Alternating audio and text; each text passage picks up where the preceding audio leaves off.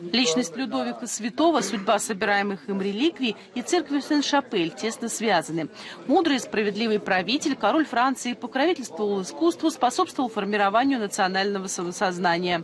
О Людовике Святом известно много благодаря тому, что он был канонизирован и целый ряд свидетельств о чудесах, которые происходили после его смерти, был собран и описан. В экспозиции предметы разного времени, но у каждого уникальная история. Эта корона долго хранилась в Доминиканском монастыре в Льеже. Ее считали регалией Людовика, но выяснилось, это реликварий. За этими хрустальными пластинами частицы венца, фрагменты истинного креста и копья.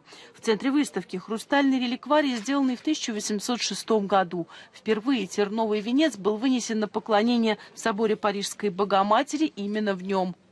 Рядом с реликварием наполеоновского времени документ 13 века. С ним столкнулся Людовик Святой, когда решил приобрести терновый венец. Ему предъявили этот акт, из которого следовало, что святыня уже заложена венецианцем. Тем не менее, Людовик IX долго вел переговоры и за немыслимые деньги терновый венец все же купил. В Москву реликвию вести не решились, но представленные экспонаты сполна раскрывают личность Людовика Святого, не слишком хорошо известную российской публике, и помогают лучше узнать французскую средневековую культуру.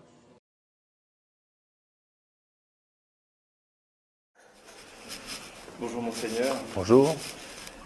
Que nous vaut le plaisir de, vous voir à Moscou Qu'est-ce qui a motivé votre déplacement euh, dans la capitale russe Et, hier, 25 avril, est anniversaire de, de Saint-Louis, mais aussi mon anniversaire, avec une différence de 760 ans.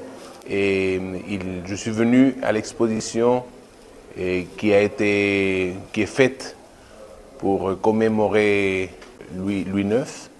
Et donc je suis venu avec mon épouse. C'est notre première visite euh, à Moscou, en Russie, mais j'espère pas la dernière.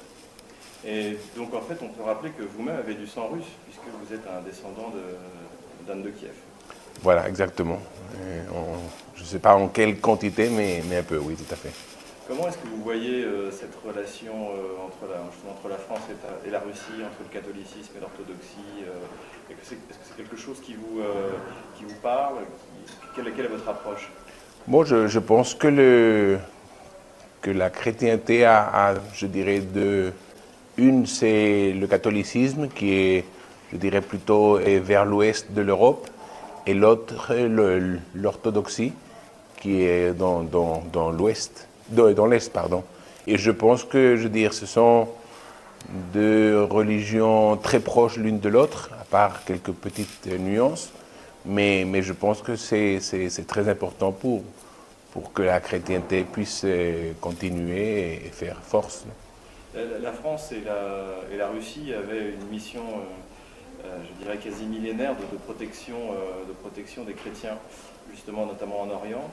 Euh, je sais que c'est quelque chose qui est important euh, pour vous. Euh, comment vous voyez justement ce rôle que la Russie et la, France tiennent ou devraient tenir au Moyen-Orient?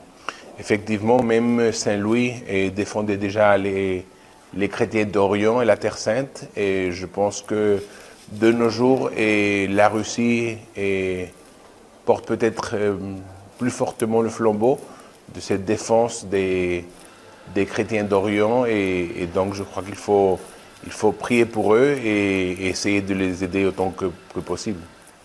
Et comment, de manière générale, vous voyez la relation entre la, la France et la Russie? Bon, je pense que, pas seulement peut-être la France, non, je dirais même que le, le- le reste de, de l'Europe de, de l'Ouest, non? Je pense que, et on a tort peut-être de penser que, que la Russie est un peu le, ce qu'était avant l'Union soviétique, et je crois que la Russie a, a beaucoup changé, et je crois que c'est aussi, et c'est- important de tenir compte de la Russie, et par son, son potentiel aussi bien humain et territorial que, que même et logistique. Et, et je crois que la, que la Russie gagne avec euh, et l'Europe de l'Ouest et l'Europe de l'Ouest gagne avec la Russie.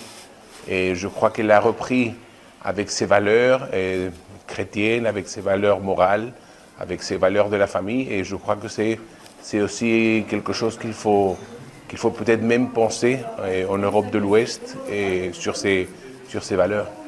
Vous voulez dire qu'en fait la, Russie peut, peut consister en, un modèle pour, euh, justement pour, l'Europe occidentale sur, ces questions des valeurs familiales sur ces... Je pense que du point de vue des, des- des questions des valeurs, et ça peut être un, un- un bon modèle, tout à fait.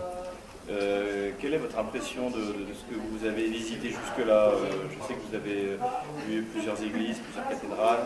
Euh, qu'est-ce que qu'est-ce que ça, qu'est-ce que cela vous a, vous a, vous a montré sur la Russie contemporaine? Bon, j'ai, malheureusement, on n'est venu que deux jours, mais, mais on a pu visi- visiter le Kremlin et on a visité le, palais du Kremlin.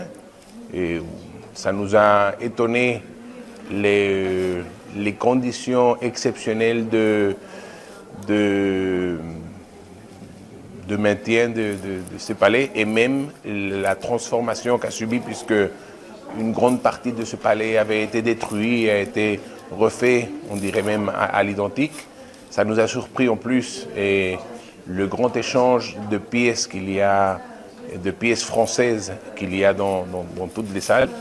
Et, bon, on a visité trois cathédrales qui sont aussi très bien conservées et je pense que c'est un très bon, très modèle pour, pour poursuivre aussi en Europe et ailleurs. Revenons sur l'exposition euh, Saint-Louis. Pourquoi est-ce que les Russes s'intéressent euh, à Saint-Louis? Je crois que et c'est peut-être un, modèle à suivre à, à cause des valeurs, à, à cause de, de sa défense de la chrétienté et de la défense des, des chrétiens menacés et ailleurs. Monseigneur, je vous remercie. C'est un plaisir, merci bien.